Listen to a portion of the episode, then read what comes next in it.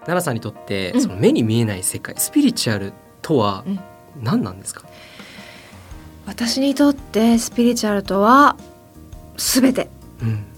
全てであり目に見える世界よりももちろん大切なものであり当たり前なもの、うん、うん、ナチュラルなもの。ですかね、うん、目に見えないものの方が多い。圧倒的に多いにそうですよね、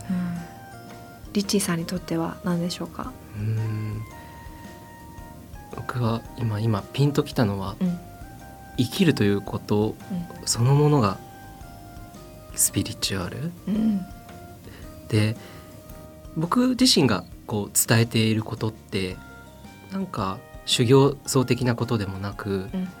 単純にこの一回きりしかないっていうのは人生みんな有限時間が限られていて、うん、だからこの一生でこの地球に生まれてきて、うん、楽しんでいきたくないみたいな、楽しんで生きるために自分を解放させる必要もあるし、自分の魂の目的ってなんだろうっていうのを知るっていうのも楽しいことだし。なんかそういうこととして僕結構捉えていてその自分自身が本当にこう無限の可能性を生きるっていうことをこの肉体を持って楽しむことが、あの一つこうスピリチュアルっていうものがジャンルとしてたまたまあるっていう感覚で生きてること自体が奇跡だしもうすごいことだなとも思うし。でなんか感じますけどね。鳥肌が立ちますね。なんか、うん、スピリチュアル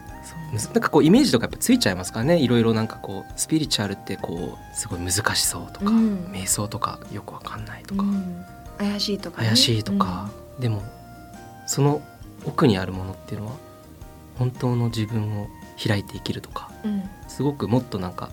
楽しい音色がその扉の向こうに流れてる感じがしてて、でもそこ閉じて自分の視野だけだったり自分の思考でどうにか理解してこの世界を賢く生きるんだだとちっちゃな世界に生きちゃうから、もったいないなと思って、なんかこんなにたくさんの素晴らしい人たちがいるこの地球で、いろんな可能性があっていろんな扉を開いてったらもしかしたら自分の想像を超えた体験だったりとか自由な世界が広がっている。そう考えただけでもなんかすっ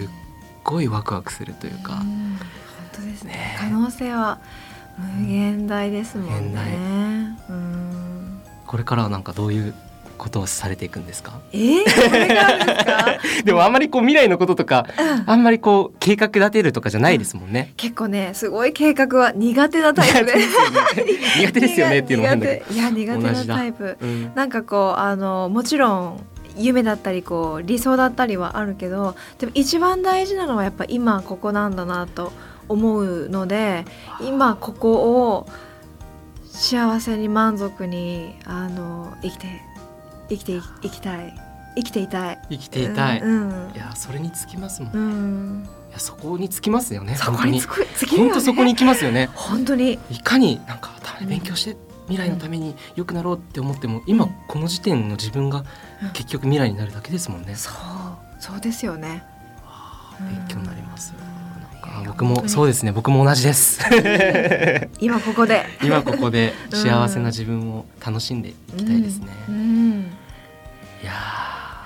ちょっと尽きないですね。尽きないですね。またちょっとぜひぜひ話す機会をいただけたら嬉しいです、うん、はいよろしくお願いします。ありがとうございました、はい、今日はありがとうございました